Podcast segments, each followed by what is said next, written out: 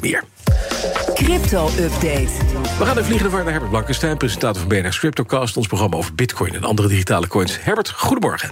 Goedemorgen samen. Ja, Sam Bak met Friet noemen we hem altijd, Sam Bankman Fried. Uh, die blijft gewoon in de bak. De rechter in Amerika heeft een verzoek geweigerd. Want hij wilde heel graag in vrijheid zijn proces voorbereiden. Dat gaat niet gebeuren dus. Nee, nee, de grote man van FTX is het. Hè. Ja. Die uh, zit in het cachot omdat hij getuigen zat te beïnvloeden vanuit zijn jongenskamer bij zijn ouders, vrij op burgtocht. Ja, en nou klaagt hij dat in de gevangenis de internetverbinding zo langzaam is. Dat doet hij dan bij monden van zijn advocaat. Die zegt, uh, soms duurt het tien minuten voor een webpagina is geladen. Nou, um, rechter Louis Kaplan die heeft daar geen boodschap aan, want die zegt: ja, hoor eens, de verdachte heeft geen documenten genoemd die hij niet heeft kunnen zien door die trage verbinding. En hij heeft uh, al zeker niet laten zien dat zijn verdediging daaronder heeft geleden. En dan is er een beslissing vrijgegeven, daar staat dan bovendien in uh, dat diezelfde beslissing best nog herzien kan worden als er maar een meer feitelijk onderbouwd en overtuigend verzoek wordt gedaan.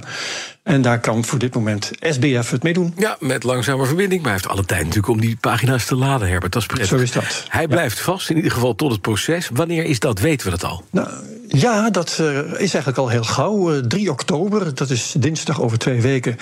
Um, de termijn om uitstel te vragen is verstreken. En uh, ja, dan gaat dat spektakel beginnen. Kun je voorbereiden op een hele stroom aan verhalen daarover. In deze rubriek bijvoorbeeld. En, en de Netflix-serie. Uh, die niet ja, in deze rubriek. Ja, zit er dik in. Dan kunnen we het mooi hebben over de veroordeling van een van de oprichters van OneCoin. Dat is wel interessant. Twintig jaar krijgt ja. Carl Sebastian Greenwood. Maar die had ook een ja, accomplice, hè? Ja. Het is begonnen in 2014, ja. recordfraude. En de beroemdste van de oprichters was Raya Ignatova. En dat was een charismatische vrouw. We are currently here and can go up, up, up, much higher. This is where Bitcoin was after one year. And imagine where they are now. The sky really is the limit for us. Ja, mevrouw Ignatova nog steeds totaal onvindbaar, hè? Ja. Uh, ze is onvindbaar, ja. ja uh, dit onderwerp trouwens, uh, je kunt je afvragen of het hoort in deze rubriek. OneCoin was namelijk geen crypto, dat weet niet iedereen. Het was eigenlijk alleen maar een verhaal over crypto, de pretentie van een cryptomunt. En dit was gewoon eindelijk eens echt een piramidespel. Mensen werden beloond voor het aanbrengen van nieuwe investeerders. En die beloning kregen ze in OneCoin, dus de organisatie kostte dat helemaal niks. Maar het leverde dus wel echte dollars of euro's van die klantjes op. Toen dat zaakje uitrechte te komen in 2017, is uh, mevrouw Ignatova spoorloos verdwenen met 4 miljard dollar aan geld. 4 miljard. Um, en in 2019 is er broertje al veroordeeld, Konstantin Ignatov.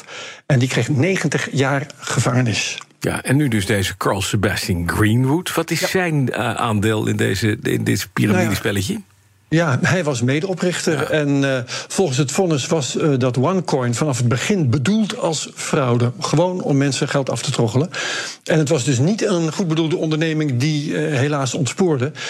wat je wel van andere crypto-mislukkingen kunt denken. Bijvoorbeeld Celsius en FTX zelf, waar we het net over hadden.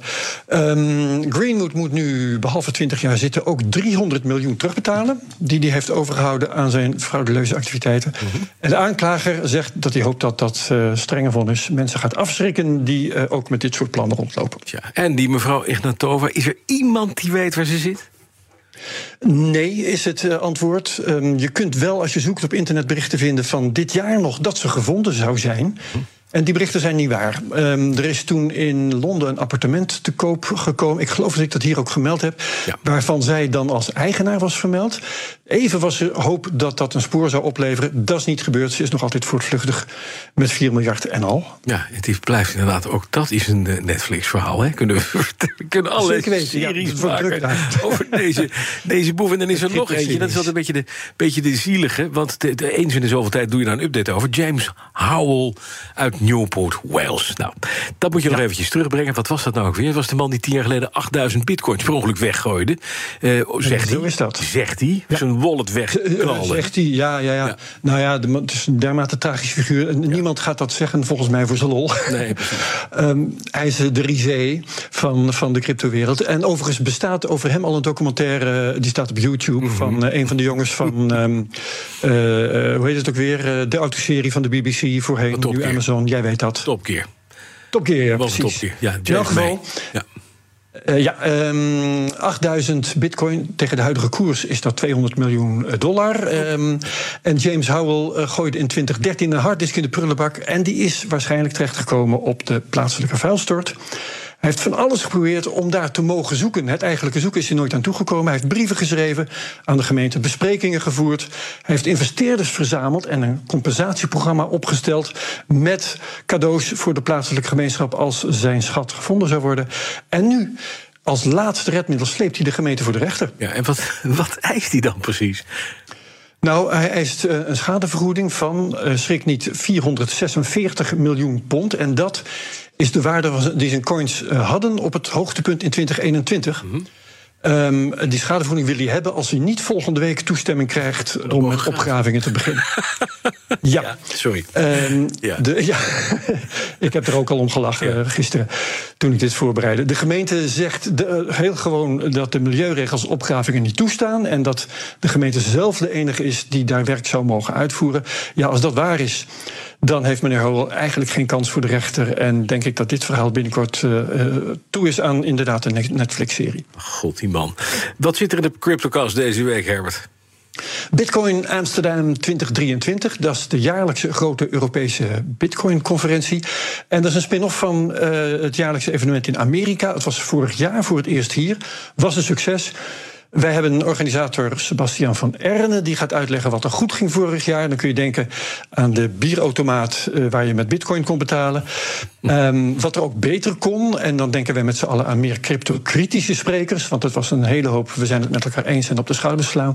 En die conferentie is ook al snel op 12 en 13 oktober. Dat is tien dagen nadat dat proces is begonnen van uh, Sam Bankman-Fried. Uh, de podcast die we hebben opgenomen, die is er nu al met co-host Daniel Mol. Dankjewel. Herbert Blankenstein, alle afleveringen van de CryptoCast en te horen via de BNR-app. De crypto-update wordt mede mogelijk gemaakt door Bits, de bitcoin-spaardienst van Bitonic. Bij BNR ben je altijd als eerste op de hoogte van het laatste nieuws. Luister dagelijks live via internet. Jelle Maasbach. Wesley Weert. We zijn er voor je met het leukste, opvallendste, maar natuurlijk ook het belangrijkste nieuws. Tijdens de presentatie van die halfjaarcijfers toen die beurskoers in elkaar kukkelde. BNR Beurs. Voor de slimme belegger. Blijf scherp en mis niets.